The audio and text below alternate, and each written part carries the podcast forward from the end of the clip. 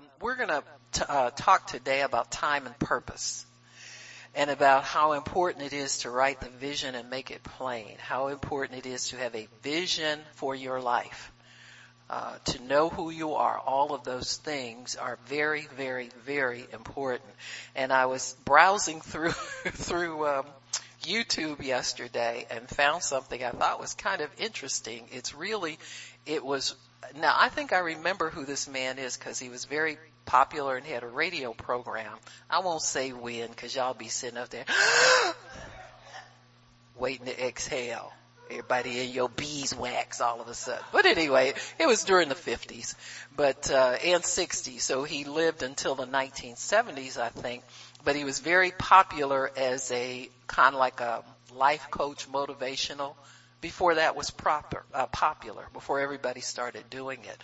So there have always been inspirational people who had were given a platform to share with people. So, but I thought we would listen to this because it made a lot of sense to me in light of what we understand now to be word of faith. Now realize he he got this message before our typical word of faith teaching came along and got to be so popular, but it's in a very simple form and I really appreciated hearing it. So hopefully you will, and I, will do a little teaching around it. So, alright, so praise God.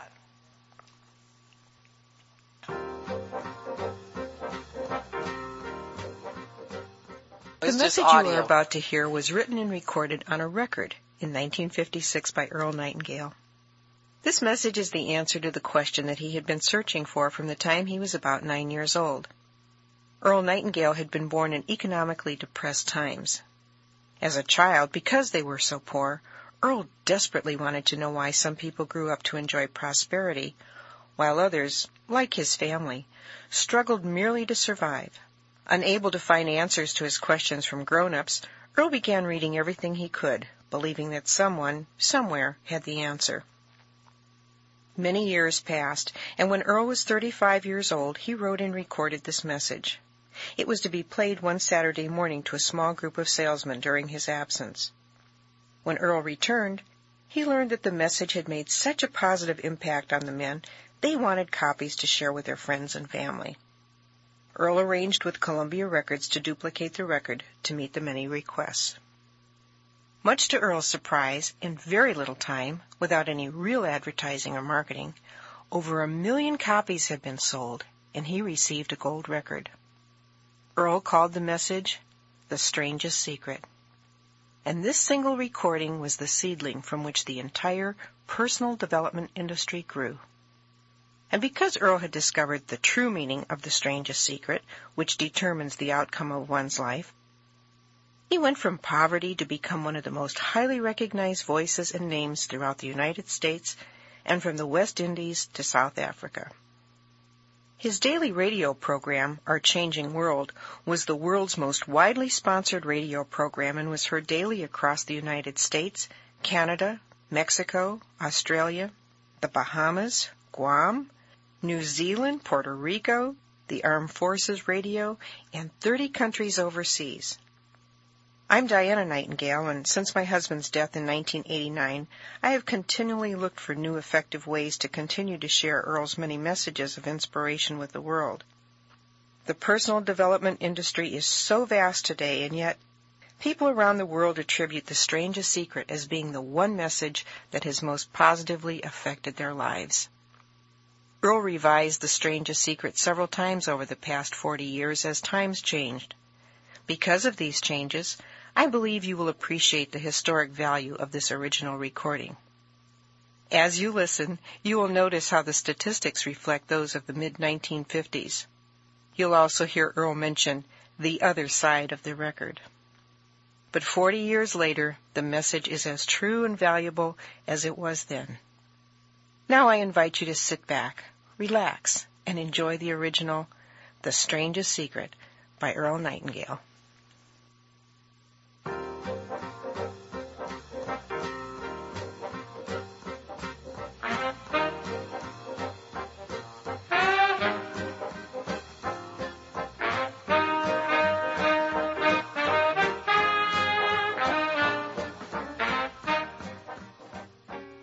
I'd like to tell you about the strangest secret in the world.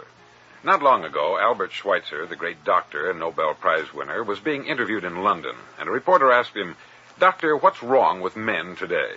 The great doctor was silent a moment, and then he said, Men simply don't think. And it's about this that I want to talk with you. We live today in a golden age. This is an era that man has looked forward, dreamed of, and worked toward for thousands of years. But since it's here, we pretty well take it for granted. We in America are particularly fortunate to live in the richest land that ever existed on the face of the earth, a land of abundant opportunity for everyone. But do you know what happens? Let's take a hundred men who start even at the age of 25. Do you have any idea what will happen to those men by the time they're 65? These 100 men who all start even at the age of 25 believe they're going to be successful. If you asked any one of these men if he wanted to be a success, he'd tell you that he did. And you'd notice that he was eager toward life, that there was a certain sparkle to his eye, an erectness to his carriage, and life seemed like a pretty interesting adventure to him. But by the time they're 65, one will be rich, four will be financially independent, five will still be working, 54 will be broke. Now think a moment. Out of the 100, only five make the grade. Why do so many fail? What has happened to the sparkle that was there when they were 25? What's become of the dreams, the hopes, the plans? And why is there such a large disparity between what these men intended to do and what they actually accomplished? When we say about 5% achieve success, we have to define success. And here's the definition. Success is the progressive realization of a worthy ideal. If a man is working toward a predetermined goal and knows where he's going, that man is a success. If he's not doing that, he's a failure. Success is the progressive realization of a worthy ideal. Rollo May, the distinguished psychiatrist, wrote a wonderful book called Man's Search for Himself. And in this book he says, the opposite of courage in our society is not cowardice, it is conformity. And there you have the trouble today. It's conformity. People acting like everyone else, without knowing why, without knowing where they're going. Now think of it. In America right now, there are over 14 million people 65 years of age and over, and about 13 million of these 14 million are broke. They're dependent on someone else for life's necessities. Now, we learn to read by the time we're seven. We learn to make a living by the time we're 25. Usually, by that time, we're not only making a living, we're supporting a family. And yet, by the time we're 65, we haven't learned how to become financially independent in the richest land that has ever been known. Why? We conform. And the trouble is that we're acting like the wrong percentage group, the 95% who don't succeed. Now, why do these people conform? Well, they don't know, really. These people believe that their lives are shaped by circumstances, by things that happen to them, by exterior forces. They're outer directed people. A survey was made one time that covered a lot of men, working men, and these men were asked this question Why do you work? Why do you get up in the morning? 19 out of 20 had no idea. If you ask them, they'll say, Everyone goes to work in the morning. And that's the reason they do it, because everyone else is doing it. Now let's get back to our definition of success. Who succeeds? The only man who succeeds is the man who is progressively realizing a worthy ideal. He's the man who says, I'm going to become this, and then begins to work toward that goal. I'll tell you who the successful people are. A success is the school teacher who's teaching school because that's what she wanted to do. The success is the woman who's a wife and mother because she wanted to become a wife and mother and is doing a good job of it. The success is the man who runs the corner gas station because that's what he wanted to do. The success is the successful salesman who wants to become a top-notch salesman and grow and build with his organization. A success is anyone who is doing deliberately a predetermined job because that's what he decided to do deliberately. But only one out of 20 does that. That's why today there isn't really any competition unless we make it for ourselves. Instead of competing, all we have to do is create. Now, for 20 years, I looked for the key which would determine what would happen to a human being. Was there a key I wanted to know which would make the future a promise that we could foretell to a large extent? Was there a key that would guarantee a person's becoming successful if he only knew about it and knew how to use it? Well, there is such a key, and I've found it. Have you ever wondered why so many men work so hard and honestly without ever achieving anything in particular, and others don't seem to work hard and yet seem to get everything? They have the magic touch. You've heard them say that about someone. Everything he touches turns to gold. And have you ever noticed that a man who becomes successful tends to continue to become successful? And on the other hand, have you noticed how a man who is a failure tends to continue to fail? It's because of goals. Some of us have them, some don't. People with goals succeed because they know where they're going. Now think of a ship leaving a harbor, and think of it with the complete voyage mapped out and planned. The captain and crew know exactly where it's going and how long it will take. It has a definite goal. 9,999 times out of 10,000, it will get to where it started out to get. Now let's take another ship, just like the first, only let's not put a crew on it, or a captain at the helm. Let's give it no aiming point, no goal, no destination. We just start the engines and let it go. I think you'll agree with me that if it gets out of the harbor at all, it will either sink or wind up on some deserted beach a derelict. It can't go any place because it has no destination and no guidance. It's the same with a human being. Take the salesman, for example. There is no other person in the world today with the future of a good salesman. Selling is the world's highest paid profession, if we're good at it and if we know where we're going. Every company needs top-notch salesmen and they reward those men. The sky is the limit for them. But how many can you find? Someone once said, the human race is fixed, not to prevent the strong from winning, but to prevent the weak from losing. The American economy today can be likened to a convoy in time of war. The entire economy is slowed down to protect its weakest link, just as the convoy had to go at the speed that would permit its slowest vessel to remain in formation. That's why it's so easy to make a living today. It takes no particular brains or talent to make a living and support a family today. So we have a plateau of so-called security, if that's what a person's looking for. But we do have to decide how high above this plateau we want to aim for. Now let's get back to the strangest secret in the world, the story that I wanted to tell you today. Why do men with goals succeed in life and men without them fail? Well, let me tell you something which, if you really understand it, will alter your life immediately. If you understand completely what I'm going to tell you from this moment on, your life will never be the same again. You'll suddenly find that good luck just seems to be attracted to you. The things you want just seem to fall in line. And from now on, you won't have the problems, the worries, the gnawing lump of anxiety that perhaps you've experienced before. Doubt, fear, well, they'll be things of the past. Here's the key to success. And the key to failure. We become what we think about. Now let me say that again. We become what we think about. Throughout all history, the great wise men and teachers, philosophers and prophets have disagreed with one another on many different things. It is only on this one point that they are in complete and unanimous agreement. Listen to what Marcus Aurelius, the great Roman emperor, said. He said, A man's life is what his thoughts make of it. Disraeli said this Everything comes if a man will only wait. I have brought myself by long meditation to the conviction that a human being with a settled purpose must accomplish it, and that nothing can resist a will that will stake even existence for its fulfillment. Ralph Waldo Emerson said this A man is what he thinks about all day long.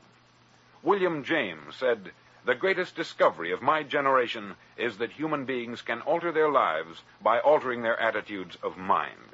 And he also said, We need only in cold blood act as if the thing in question were real, and it will become infallibly real by growing into such a connection with our life that it will become real.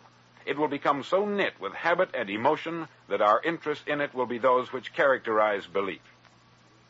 He also said this if you only care enough for a result, you will almost certainly attain it. If you wish to be rich, you will be rich. If you wish to be learned, you will be learned. If you wish to be good, you will be good. Only you must then really wish these things, and wish them exclusively, and not wish at the same time a hundred other incompatible things just as strongly. In the Bible you read, in Mark 9:23, If thou canst believe, all things are possible to him that believeth. Dr. Norman Vincent Peale said this This is one of the greatest laws in the universe. Fervently do I wish I had discovered it as a very young man. It dawned upon me much later in life, and I've found it to be one of the greatest, if not my greatest discovery outside of my relationship to God. And the great law, briefly and simply stated, is that if you think in negative terms, you'll get negative results. If you think in positive terms, you will achieve positive results. That is the simple fact which is at the basis of an astonishing law of prosperity and success. In three words, believe and succeed. William Shakespeare put it this way Our doubts are traitors and make us lose the good we oft might win by fearing to attempt. George Bernard Shaw said, People are always blaming their circumstances for what they are. I don't believe in circumstances. The people who get on in this world are the people who get up and look for the circumstances they want, and if they can't find them, make them. Well, it's pretty apparent, isn't it? And every person who discovered this for a while believed that he was the first one to work it out. We become what we think about. Now, it stands to reason that a person who's thinking about a concrete and worthwhile goal is going to reach it, because that's what he's thinking about. And we become what we think about. Conversely, the man who has no goal, who doesn't know where he's going, and whose thoughts must therefore be thoughts of confusion and anxiety and fear and worry, becomes what he thinks about. His life becomes one of frustration, fear, anxiety, and worry. And if he thinks about nothing, he becomes nothing. Now, how does it work? Why do we become what we think about? Well, I'll tell you how it works as far as we know. Now, to do this, I want to tell you about a situation that parallels the human mind. Suppose a farmer has some land, and it's good, fertile land. Now, the land gives the farmer a choice. He may plant in that land whatever he chooses. The land doesn't care. It's up to the farmer to make the decision. Now remember, we're comparing the human mind with the land. Because the mind, like the land, doesn't care what you plant in it. It will return what you plant, but it doesn't care what you plant. Now let's say that the farmer has two seeds in his hand. One is a seed of corn, the other is nightshade, a deadly poison. He digs two little holes in the earth and he plants both seeds, one corn, the other nightshade. He covers up the holes, waters, and takes care of the land, and what will happen? Invariably the land will return what is planted. As it's written in the Bible, as ye sow, so shall ye reap.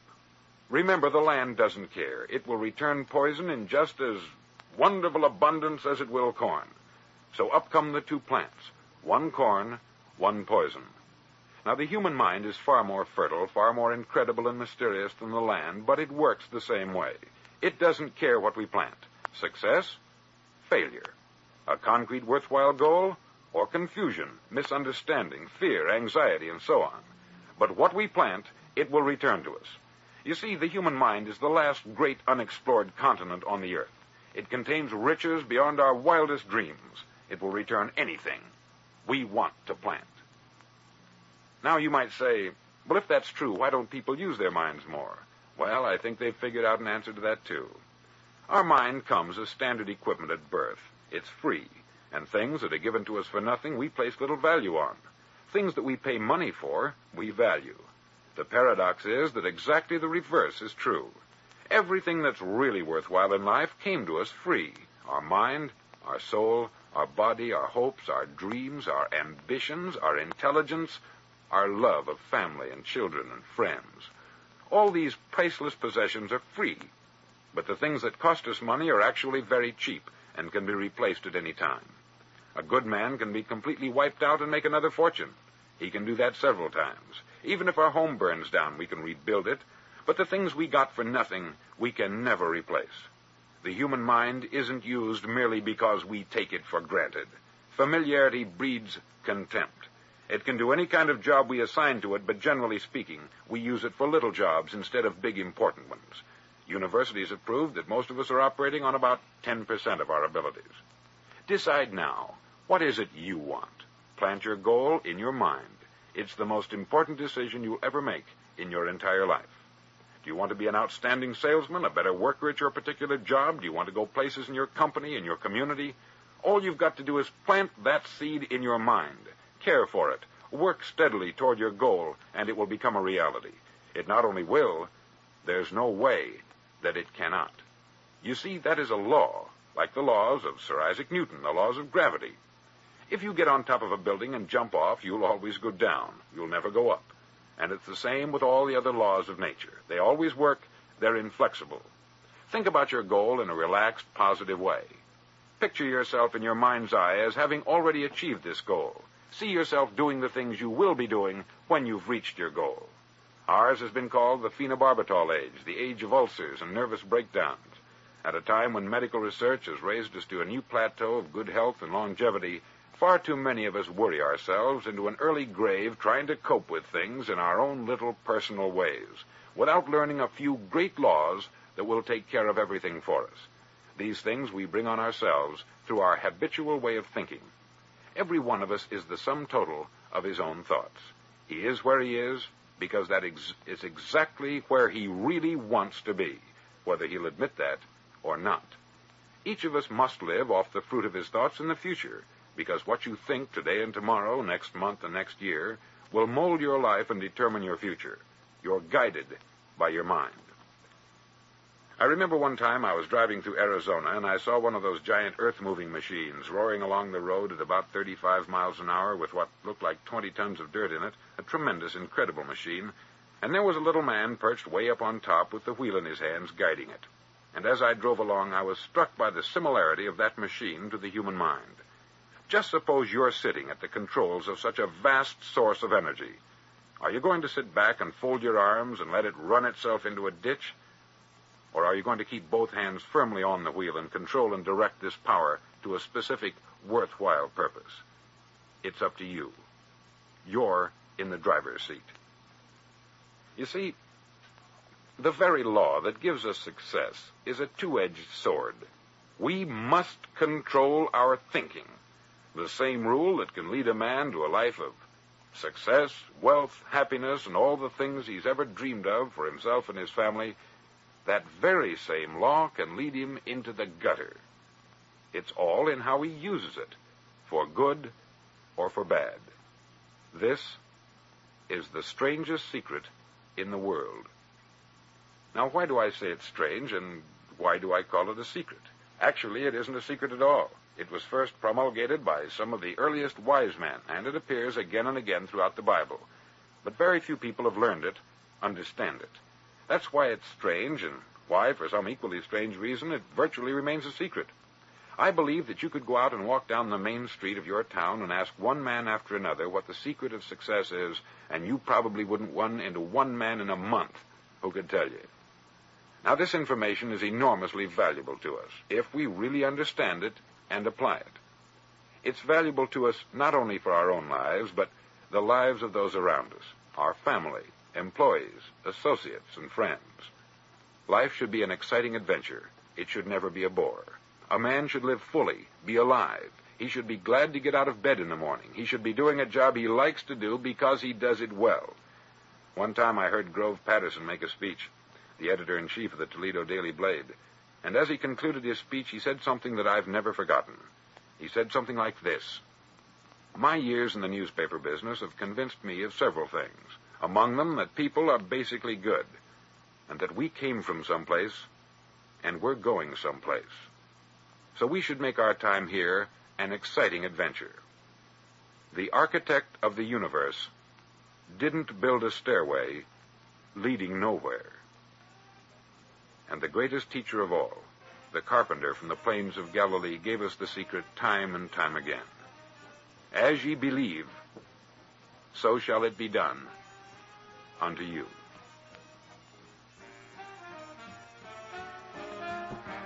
Praise God. Amen.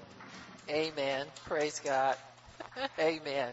So he gave the message without preaching, but he preached anyway.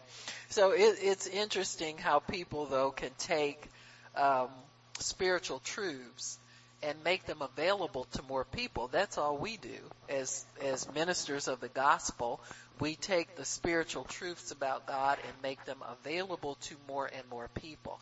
So I thought we would talk about time and purpose in relation to what uh, was just shared, and our purpose being any worthy accomplishment of any worthy goal. He where he defined what did he define?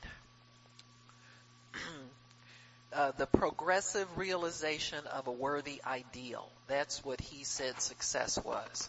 So as we progressively realize the worthy ideal, and that is our ideal is conforming to the image of Christ. So as we yield ourselves to that purpose, we are successful.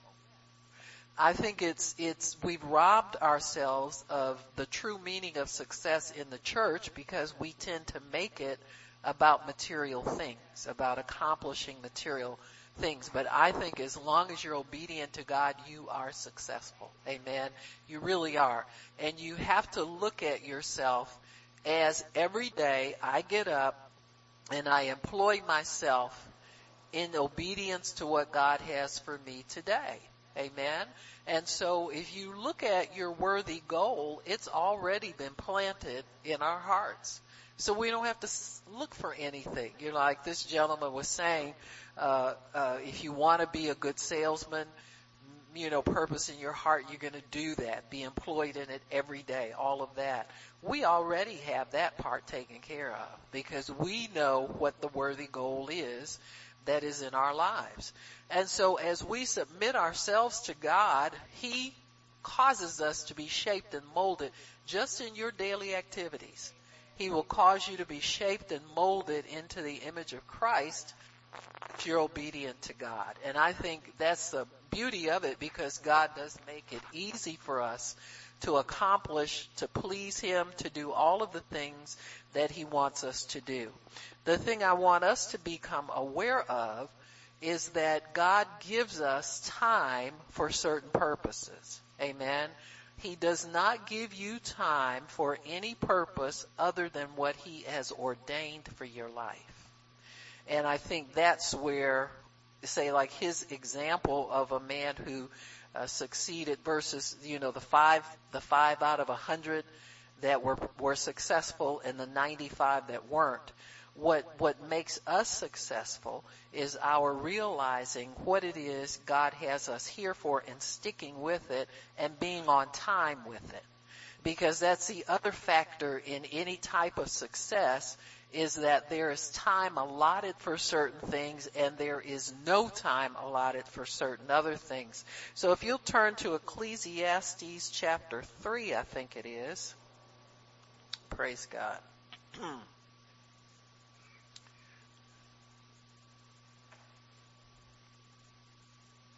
I, I see sometimes people being concerned and worried and nervous about I missed this, I missed that, I don't, I can't do this or I can't do that or I don't have time for this, I don't have time for that.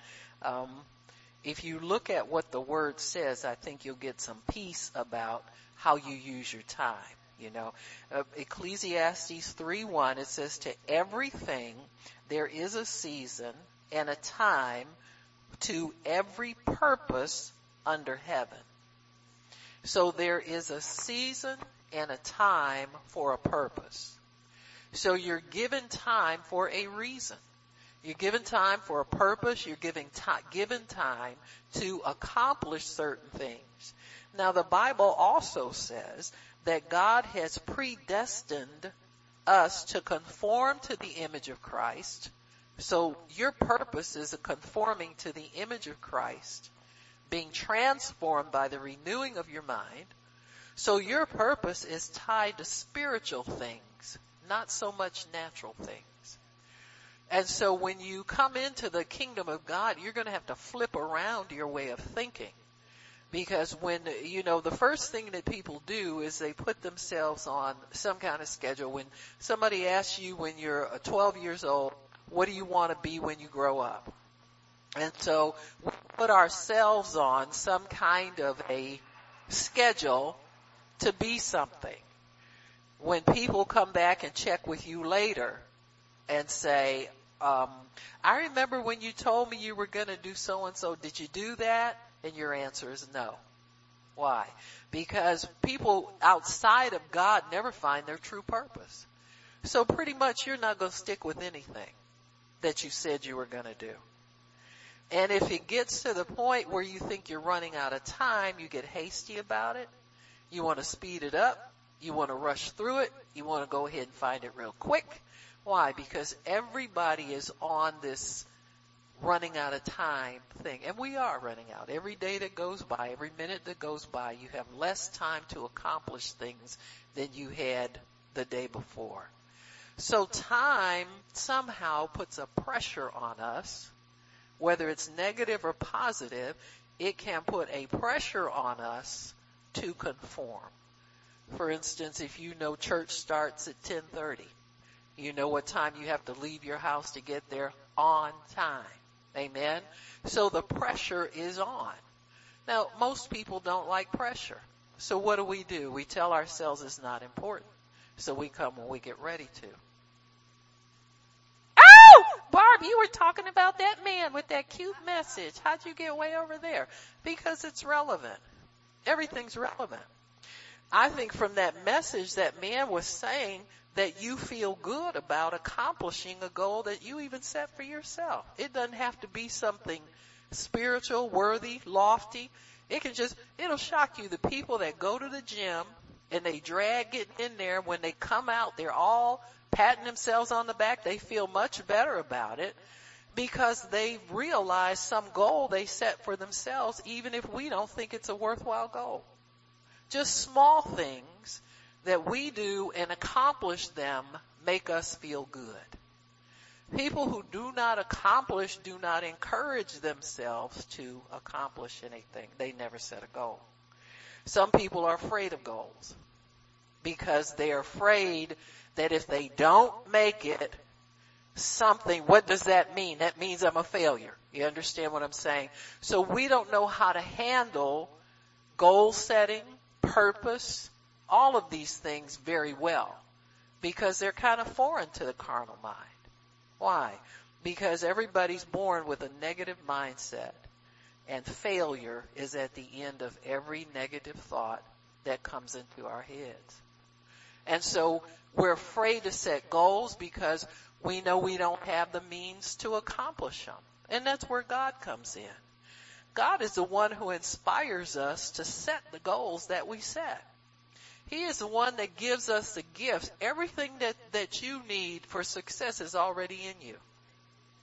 And as a Christian, you've got the edge on the world because you have the ability, you have divine ability. When your natural ability runs short, you can draw from God.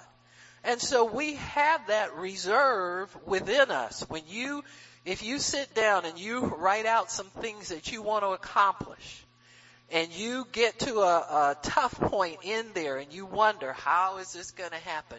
You've got God to help you. God, if this is for me, can you show me how you're going to do this? Are you going to be there for me? I'm trusting you to be there when I need you so that I can accomplish this because it's something that I have on the inside of me that I've always wanted to do.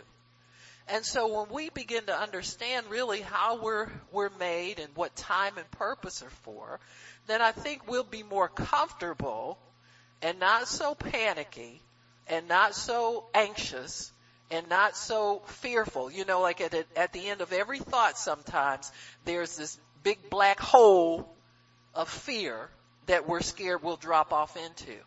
Like sometimes we're afraid to dream big. Sometimes we're afraid to think big because, oh boy, I, I don't want to get myself out there and then it don't work, you know. And, and what this gentleman is saying is, it's safe to think like that. See, you we need to know as believers, it's safe to think outside of the box. Think of something bigger than what we can accomplish, something bigger than who we are, something more lofty. Now, your big thing may be carried out in a small environment. You understand what I'm saying? So as long as that, see your big thing is whatever God plants in your heart.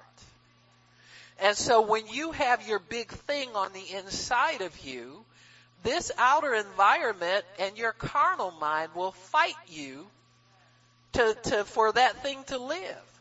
Cause the worst thing that, that can happen in your life and to the devil, to the, well, to the devil's plan for your life is that that big thing that God puts in you would live. If that thing begins to live, then the devil knows he's defeated. So you get into the 5% that succeed and then he is, he has to settle for the 95 that don't. You understand? And so when God puts something on the inside of us, the works that we do are foreordained. I mean, you go into the corner store and saying hi to the same people. Oh, those are preordained. God ordained for you to be there. Oh, but there's nothing big happening. Oh, but you don't know what God's doing. And see, that's where faith comes in. Faith comes in to help us realize that as long as you have the peace of God abiding in you and you know you're being obedient to God, then you know that the big thing is actually happening in your life. Many of us judge big based on things that the world thinks are important. You know? Even in the church world, people think big is having 20,000 people in your church. That's what we think success is. We always look in terms of numbers. We look in terms of, of crowd size and in terms of all that stuff. And, and that has nothing to do with big at all because if your purpose is to obey God, if He didn't put you in a big arena, you haven't obeyed Him. See? And so if it's, if somebody's got to take care of the one loss, let somebody else tend to 90 and 9. But you gotta be a person to go after the one lost one. And that's what God, that's where God is. That's where you'll find Him is in taking care of the ones that would get away but for God. Amen. But for God. So big de- depends on what your worthy goal is or what, what worthy goal did God put on the inside of you. And for all of it, it's, us, it's the same. It's easy. It's conforming to the image of Christ. Now that doesn't mean sitting back and taking on uh, joy and peace letting it bathe you all day long. And, you know, like a, a, a lump of clay. But the image of Christ is formed in activity. It's formed in being active in things. It's forming getting out and preaching the gospel and praying for the sick. And not just when we put on everybody got a green shirt on, but anytime that God puts you before somebody, do you have the boldness and the confidence in Him to know He wants to take that to everybody? The other part of it is your personal growth and development. God wants a, a bride who's mature. You know, in, in the Song of Solomon, there's a scripture in there. It, it, there, and people, you know, we read read over Song of Solomon and just, eh, well, I don't know what this is about. But it, it says we have a little sister and she has no breasts. Well, that means she's not mature enough for marriage. And so God doesn't want that type a bride. He wants a mature bride. If he calls you a bride, you gotta fit the description in every way. You understand what I'm saying? And so while we're kind of running around flat chested for years, huh? God wants us to bring us into a maturity so that he can share certain things with us. He can trust us with certain things. He can put certain amounts of power into your life. He can adorn you with certain ways of thinking, ways of behaving, all of those things. He wants us to conform to what he saw us to be many, many years ago. Before you got into this world, before you got into sin, before you th- threw your life, almost threw your life away, but for God. Amen. And so he, he has an image of us on the inside of him that daily he's shaping us into that. Every day. Huh? I, I had a neighbor one time, he and my husband, I didn't know, they, my husband would tell me every now and then some of their little conversations. But he was scared of his wife and Aubrey was scared of me. You know what I'm saying? Because we're both Christians. His wife taught the Bible and, you know, she'd take those stuff off. She said, oh, Terry, you know, go back in the house. You know, he thought he, telling Aubrey, he said, I see you got your wife shaped up. She out there doing this. Like, you know, I was, I would do, you know, like do the, uh, snow or something like that to plow the snow off. Yeah, you got it shaped up, you know, put, put him through her paces, you know. Well, that's what the Lord does for us. That's a husband's job to put his wife through her paces. Take some of the man out of her. you know what I'm saying? So he don't wind up gay. You understand what I'm saying?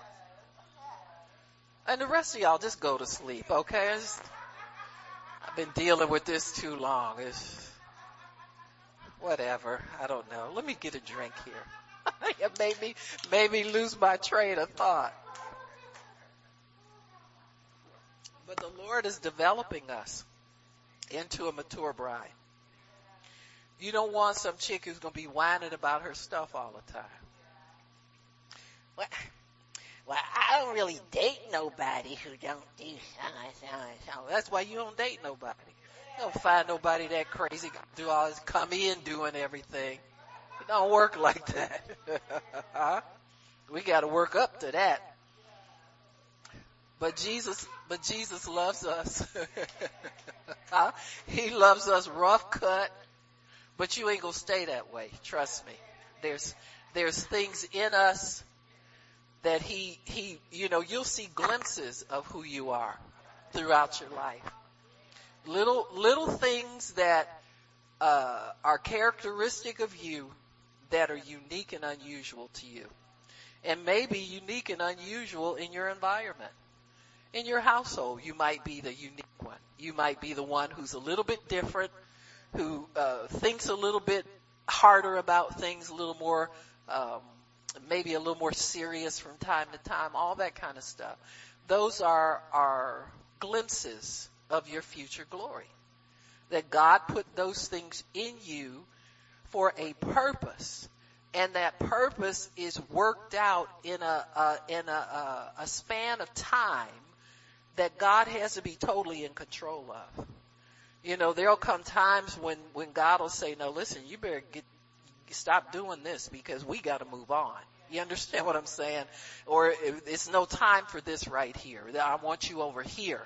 I'd let you do that for a season, but that's not going to be your life's work. You understand? And so God begins to shape us up and cause us to conform. So there are purposes in the earth that time is allotted for. You notice the Bible says under heaven because in heaven there is no time. By the time you get to heaven, your purpose is set on such a definite course that it's the end of it, it's already worked out already. So you don't need time up in heaven to accomplish anything because you're already set in eternity. Everything you're to accomplish has to be done down here. That's why people tell you you better go witness to so and so because they ain't gonna be here much longer. You know, get your affairs in order. That means more with God than it means anything else. And so once you know, and, and see, we know the purpose of salvation is an earth purpose. It's, it, it's gotta be worked out down here. And you're only given so much time to work out that purpose for your eternal destiny. And so when you understand that, you'll realize why God has a restraint on our time for certain things and to be done at a certain time. Like our friend, uh, uh, uh, Mr. Nightingale, who was talking about the 95% who never achieve. They thought they had forever to do it. See, that's, that's what it is. It's a gross mismanagement of time and judging time for certain purposes in your life. You'll see that most people are, uh, marriage and family are for young adulthood. You know, I mean, if that's really what your plan is, for the most people part, people have to work that out within that span of time. But you're given what, 20 years or so. You know, now people have, women have children up into their 40s. And so it's, it's something that, that needs to be worked out in that span of time so that it can be timely and you can get those things worked out.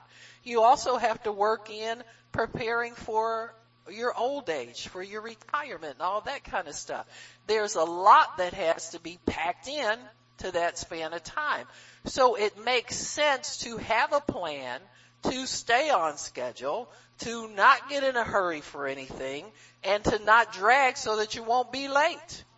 Now how can you do that, all of that without God's help? You can't do it without God.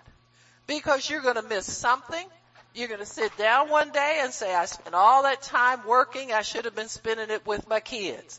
Nobody ever says I didn't make enough money and I spent all that time with my kids. If you spend time with those children, you, you're a settled person. Why? Because that's a spiritual goal that God has. You understand what I'm saying? That is a spiritual goal that he has, he also set in your heart the desire to be successful as a parent. To be well thought of as a parent. Because you'll be a parent throughout the life, lifespan of those children and grandchildren. So that's going to have to be the biggest investment of your life is what I think. Now I might be wrong, but you know, now there, there are ways where God can help you with your time, but if you fail at that, that's a major failing. Cause you see people at the end of their life, the kids don't visit them, don't care about them, don't know where they are, and it's just reaping what's been sown. So some things you can't get time back for them. You have to do them on time, on schedule, in a timely manner. Sometimes God will have unique things come into your life that have to be factored in. You gotta let God work that into your life. When people are called to preach, you know, sometimes they, oh, preacher's kids, oh, what a mess up. Oh, they say, oh, no, you'll never. They lament too much about what's normal for people in their situation. God knows exactly what your children need. He knows you're not, you're not neglecting them to take care of the church. That's the devil picking at your kids. Teach them how to rebuke the devil and just go take your place on the front row and Monday through, through Saturday is yours and Sunday is for the church people. You understand what I'm saying? Let's get this thing out of our minds that when God comes in, your life is over. Or when God tells you to do something, it's messed up. You'll never get to do what you want to do. And that's what people think. Because that's the thought the devil puts there. He puts that in everybody's head. Well, you know, God, how you called to preach? Well, you got to, you ain't gonna do this, you ain't gonna be able to do this, and you ain't, they give you a list of you don't do's, huh? Yeah, but I'll please God. Anything I can't do, I'll let Him take care of it. But I'm gonna, this right here, I'm gonna do this first. Huh? You understand what I'm saying? You got to do the things God first. You can't wait, make Him wait. He's either God or He's not.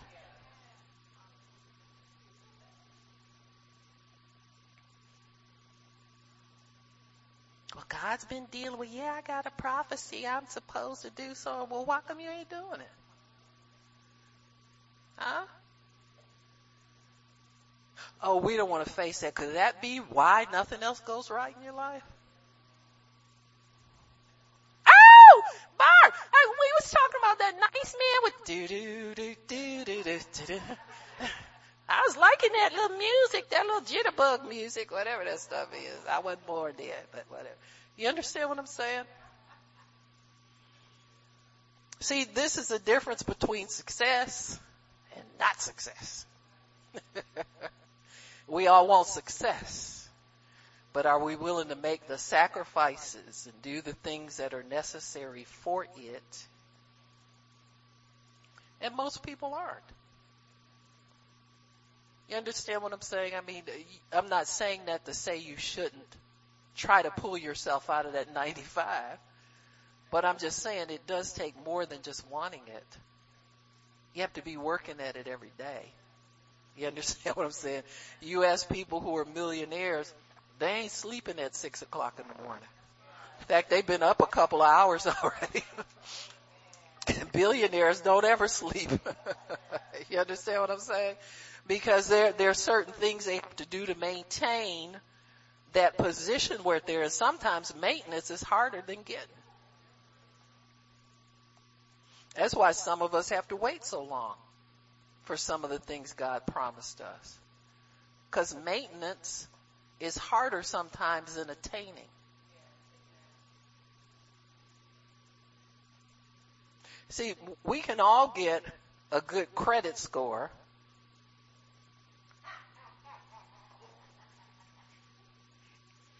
and go get the sign on the dotted line and for 45 days we have a good time. But on the 45th day that bill is coming and has to be paid. Every month. So we gotta make provisions to make sure that it's to be there when it's due repeatedly. See, that's the difference between acquiring and maintaining. Maintaining is always the hardest job. And that's why God may have us wait. And we don't know why we waiting so long. He's waiting for you to have enough faith and confidence in Him for the monthly note. Not just for getting it in there. You understand what I'm saying? Amen. Cause He'd rather see you wait a little bit longer and maintain than to get it right away and get repoed. Huh? You ever there calling me? I, I know you got some room in the pole barn. No, not for your car that's getting the, not for them to come over here and start tearing up my garage door. I'm not doing it. Huh? People move them cars around, they got a rotating garage.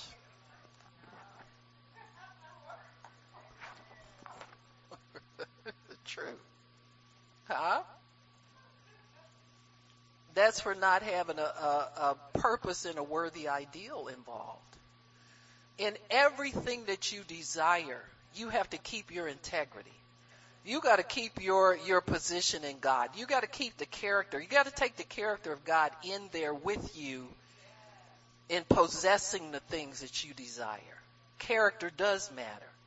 If it don't matter to these crazy people in the world, it matters to God. And you are destined to conform to the image of his son, period. You're not destined to be wealthy. You're not destined to be uh, wonderful. You're not destined for a lot of things, but you are destined to conform to his son's image. And guess what? When you start cooperating with him, you will have joy. You will enjoy it. Amen. Cause that's part of the image of Christ. Is to do the Father's will and to live only to do his will. Jesus said, my meat is to do the will of him who sent me. I don't live off what y'all live off of. You tell that to anybody. You understand me? When they question you and you, yeah, I always at that, yeah, I am. Huh? I'm where I'm supposed to be. Where are you? Huh? Begging for prayer. People call me for prayer. I don't beg nobody for it. You got me? So there's a time for every purpose under heaven. As long as we're under heaven, there's going to be a time limit on what God has for us, before us, and for us to accomplish. Creativity equals success. When you come to a dead end of ideas, how creative are you? To search God's Word and find answers to open the doors that seem to be closed to you. Huh? It's amazing. You can be praying for something one day and the next day it's sitting up in your garage. Huh? And the day before you was going all nuts, wonder, wonder when, wonder, wonder, wonder. And then you feel stupid because you sat up there wasted all that time you could have been joyful. You spent wondering. Huh? Wondering will short circuit your progress in time. Wondering takes time away from you in the purpose that God has for you. Well, as a man thinketh in his heart, so is he. You can't spend no whole t- lot of time wondering about stuff. You got to either get an answer from God, God, I want to know this is you. I'm not going to sit here and try to figure out if this is for me, not for me, what it's for, but I need to know. See, the bold person and the confident person can take an answer from God. Whether it's yes or no, he can take an answer. The, the person who's not going to be successful makes up his own answer. You just came to that conclusion because that's the way you always think. Uh-huh. If it gets too hard, we just drop it. We don't say it was God or wasn't God. We just dropped it. The fact that you dropped it means that you're fearful to pursue and get an answer from God. Amen? Most of us look for answers from God when our back is against the wall. Huh? Can't take it no longer. I just gotta know. Huh? It's true. That's because we don't fully trust Him. haven't really completely made him your friend. Huh? You still think he's got some bad news for you somewhere. And he's never had bad news for you. If you think about it, all the things you messed up and didn't do right came from you. They didn't come from him. God will say stuff like, I don't know why you over there messing with that. This is what I got for you over here. You just won't come over here where I am and get it.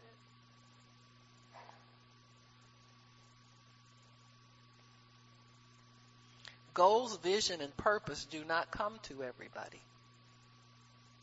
They don't come to everybody. They come to the ones who seek.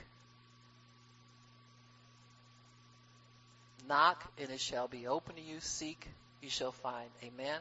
Ask and it'll be given.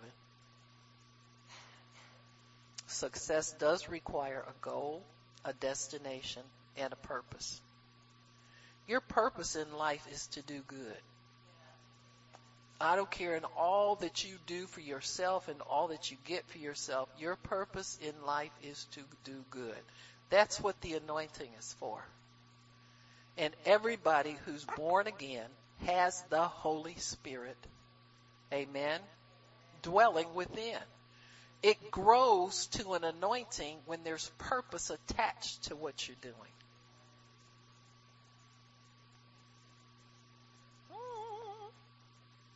The anointing shows up for a purpose. It's not just hovering over you and you never do anything. God's not stupid. Huh? He doesn't waste his power on people who have no love, no compassion, not interested. I'm saved. Well, if it's just for you. Hmm. Some people say things like, oh, you know, I was praying one time and, and, and God had me go and do so and so and such and such. I said, yeah. Do you do it often? No, it's just that one time. Huh? No, this is common. Because people don't really understand their purpose. What he did then was supposedly your life's work. If you went and ministered to somebody once, hello, go ye into all the world, preach the gospel to everybody.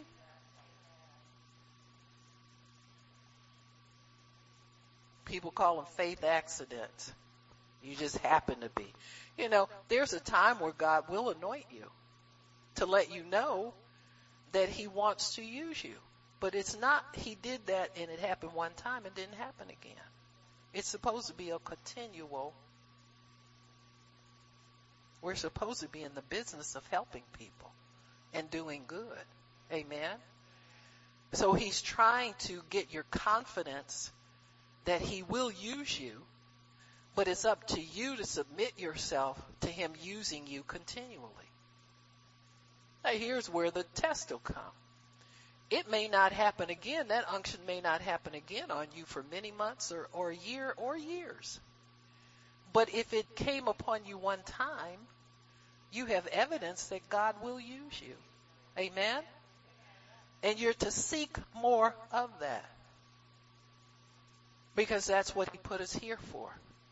He put us here to continually help humanity. Not when we get free time or not when we don't have anything else to do or not when our dance card is empty, but as a priority. And I believe that's why most people don't get used by God because we don't make it a priority. We just don't. We just, you know, oh uh, yeah, yeah. Well, well I got to do so and so. We list ten things we want to do first, instead of seeking God. Where do you want me? What do you want me to do? And how do you want me to do it? And just make yourself available first. Amen. First thing, God, I'm available to you. First thing, God, I want you to use me to help somebody today. First thing, God, I'm, I'm willing to do this for you. Amen. And so if we'll, we'll stay with our purpose and stay with our time in that purpose, God will reward us with more of the same. We get to do more for God. I know that doesn't excite a lot of people, but I don't know how I can do more. I'm doing all I can do right now. See, that's the wrong attitude. God creates time for us. He creates purpose for us. There may be days he'll shut every door you try to get in just to keep you somewhere where he needs you to be. Huh? But it's better if we learn how to work with him. Learn how to commit our ways to him so he can really direct our steps and direct where we go and what we do and how we do it. It's better.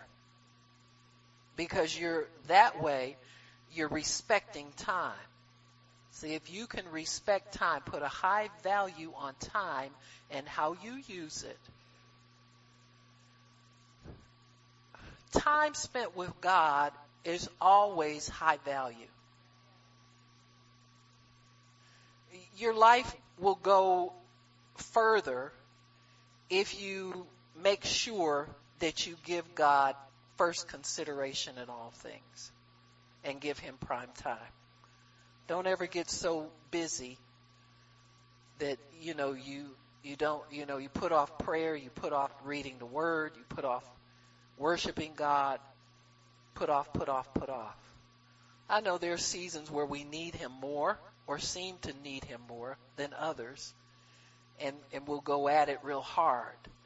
But we need to keep that balance within us where we are constantly at least reflecting on God, meditating on His Word, what He's told us He wants to do for us, thanking Him within you through worship for healing you, for blessing you, thanking you for what's coming, thank Him for all of these. See that contact, living contact with Him is the most important thing that we can do, no matter what form it's in. It's called fellowship. It's called communion. It's called being a friend with Him. Acclimating yourself to Him. That's part of your purpose too. That is in itself a worthy goal. Even if God doesn't open the door for you to minister to somebody that day, you spent time with Him. He, you were available to Him. He was there infusing you with His Spirit, with the fruit of the Spirit. Everything that you need to sustain your own spirit through difficult times, through easy times, through lonely times, through whatever kind of time, that time spent with Him of high value because of who you're with. So, so just meditating, spending time with Him is part of your purpose as well. Now this gentleman talked about you, you are what you think. And we know the Bible says that. As a man thinketh in his heart, so is he. He's talking about he didn't make the distinction between spiritual and carnal thinking. But I think it applies to us because we do have a mind in our spirits. So when he says you are what you think, uh, my, my take on that is a Christian is able to think by his spirit man at all times. See, you're able to meditate on the word. You're able to create out of what God feeds your mind of the spirit. All of those things, it's time well spent because you're spending your time in the mind of God. You're not imagining vain things. So the distinction has to be made between what mind you're spending time in. Are you spending time in the mind of the Spirit? Do you discipline yourself? that if, if the enemy comes into you with negative thoughts and, and why is this and why is all these questions, the mind of the spirit has answers.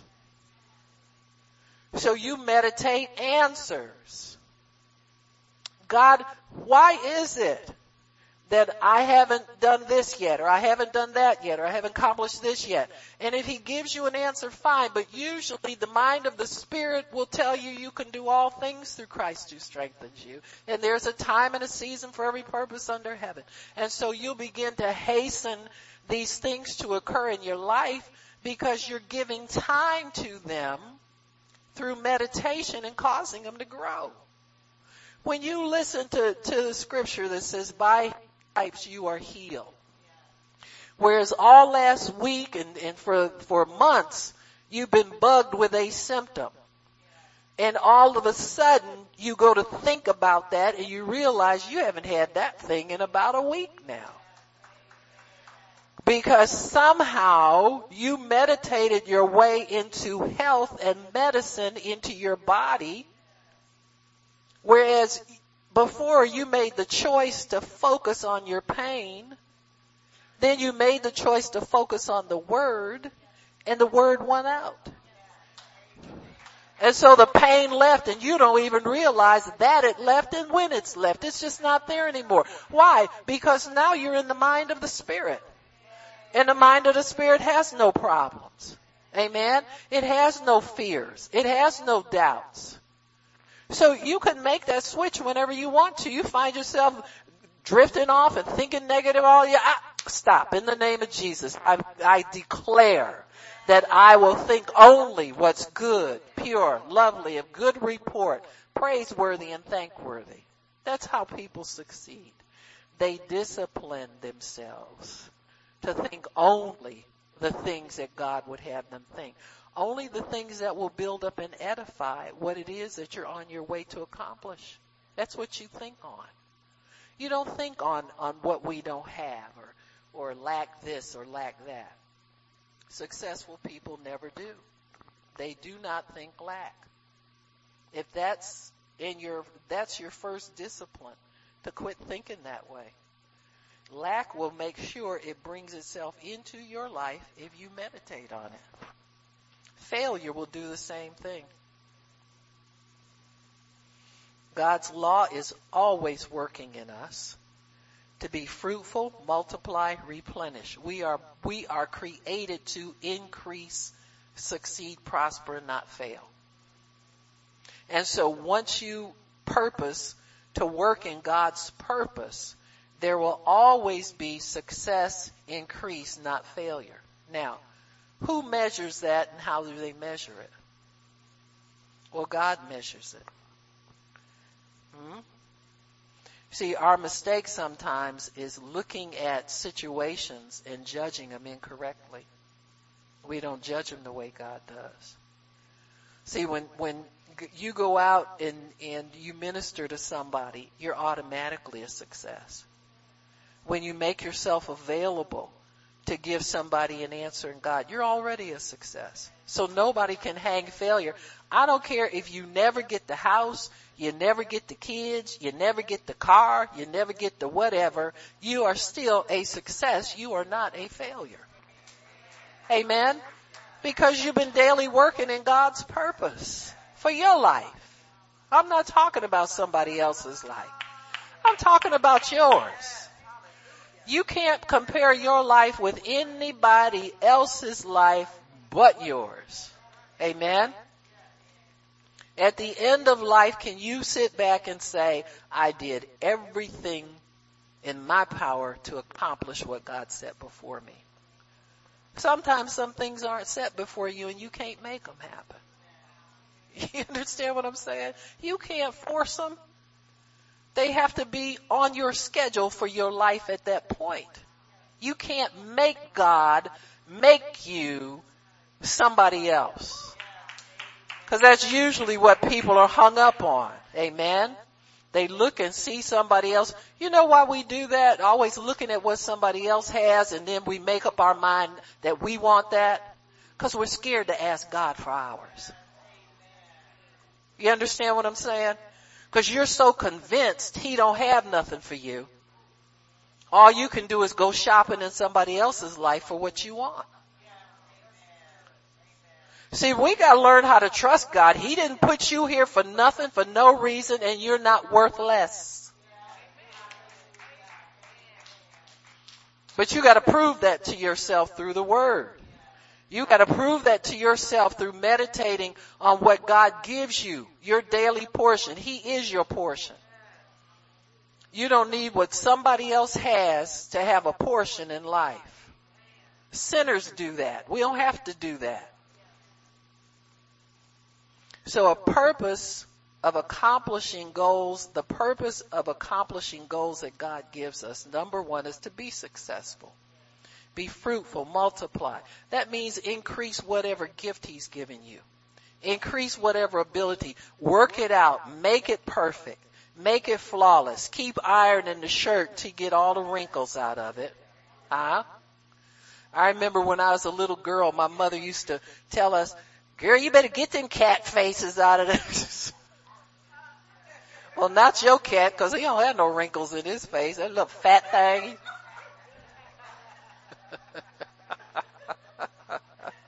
Poor little patches. Was that him on Facebook for real or was that the fake cat up there? You... Oh, okay. I was going to say, oh my goodness. I was going to, you know, arrange an intervention. Lord. Praise God. But we, I get mad cause I iron a shirt and I think it's all ironed and she said, uh-uh, uh-uh, uh. Said, oh Lord, here we go again. But there's a purpose to it. I thank God for mothers that didn't let their kids half step, get away with everything. Huh? She saw purpose to it. Amen. And sometimes parents can't even articulate why they, they are adamant about certain things. It's just in them to make you do it right. Because you'll feel better for accomplishing something than you will for just doing it halfway and getting over. Huh? You'll spend your life trying to get over on halfway. And that's robbing you of your purpose. Your purpose is to be fruitful, multiply, replenish, succeed, have God's perfection in things in your life. The purpose takes time and time is given by God to accomplish our assigned and desired goals. There are certain things that you want and God approves of those. Certain things you want, He may not approve of or He'll approve of them later in your life. You have to accept it. Amen. Some, some people have been slated for miracles they never got because of impatience. Huh? You ever think about some of the people say, well, for me to get that, it's going to take a miracle. Bang. Who you think put that? And, and yet that miracle will come if you commit it to God. You understand what I'm saying? That's him trying to tell you, I want you to have that, but it's not for right now. Think of the testimony that, that God could have sometimes in our lives if we did get the miracle. If we did just go ahead and say, okay, God, I'm going to trust you with this, that at the right time you will bring it into my life. You got me? And just trust him to do the miracle thing he wants to do because that's what he wants to do with you. Amen? An enemy of time and purpose is lack of vision. You gotta stay in the word, folks. Habakkuk 2, 4 tells us, write the vision and make it plain. Why? Not just so you can talk about what God told you you're gonna do it, a prophecy you got, but you can run with it. You can get up and do something with it. Amen? A vision is made to run, it's not to talk about. Many times we don't envision ourselves doing the things God has purposed for us to do. You gotta clarify your vision. You gotta, the only way you do that, you gotta get more in the Word. Spend more time with Him. He will adjust your focus. Amen. Prophecy provides vision. It's a picture of something that will definitely work for us. It is not something that will be a waste of time if we pursue it. That's why God gives you prophecy. So you'll know, yeah, this you can take to the bank, huh? Cash the check and spend the money. And so if, if God puts that in you like that, then you work on that. You don't work on something else. Amen. Many people do not handle prophecy correctly. They collect it like they do horoscopes. Like it's one more coming tomorrow. Prophecy must be pursued and followed. We must keep it in mind before the Lord because it's our vision to fulfill our purpose wherever you're believing, whenever you're believing God for something, keep it in a positive and encouraged mindset.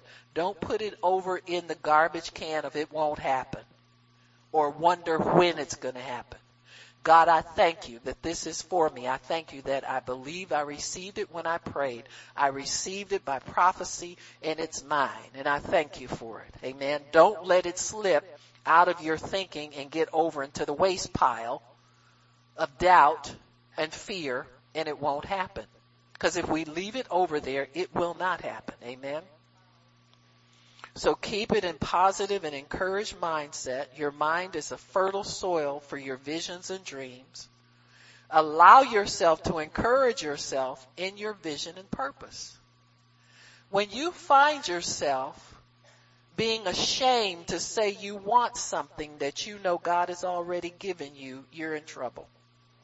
Because you've allowed negative mindset and forces to begin to try and capture that thing.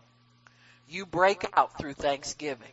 God, I thank you. Forgive me, Lord, for feeling bad about something you promised me and going back on my promise to myself that I believed you. I believe you again, Lord. Forgive me. I'm going to put breathe new life onto that promise so that I don't wind up the 95 who are mediocre. I want to be over there with the people who are successful because you are success. When you have certain things that you want from God, begin to act like they are yours. That's always faith. If you're expecting a promotion uh, or job promotion, act your new role. Go buy some new clothes. Hey, get some accessories that look like look look like you make more money than you made in your last job. Amen. Amen. You gotta do these things. Read about others in the profession and begin to study what they studied so that you can be better at what you do. Amen. Learn how to put, keep a good environment around you that breeds success. Because God has ordained it for you. It's your God ordained privilege to be a success. And always make sure you cultivate that. Amen. So we're going to stop. Father, we thank you for allowing us understanding of your word. Thank you, Lord, for for Brother Nightingale. Bless his family, Father. Bless his children, his grandchildren. Hopefully they are following and they're successful. So we thank you for success. Thank you, Lord, for people who can explain your word in such simple terms. And we love you, Lord, and we honor you in Jesus' name. Amen and praise God. If anybody needs prayer, come on up. Thank you, Jesus. Praise God.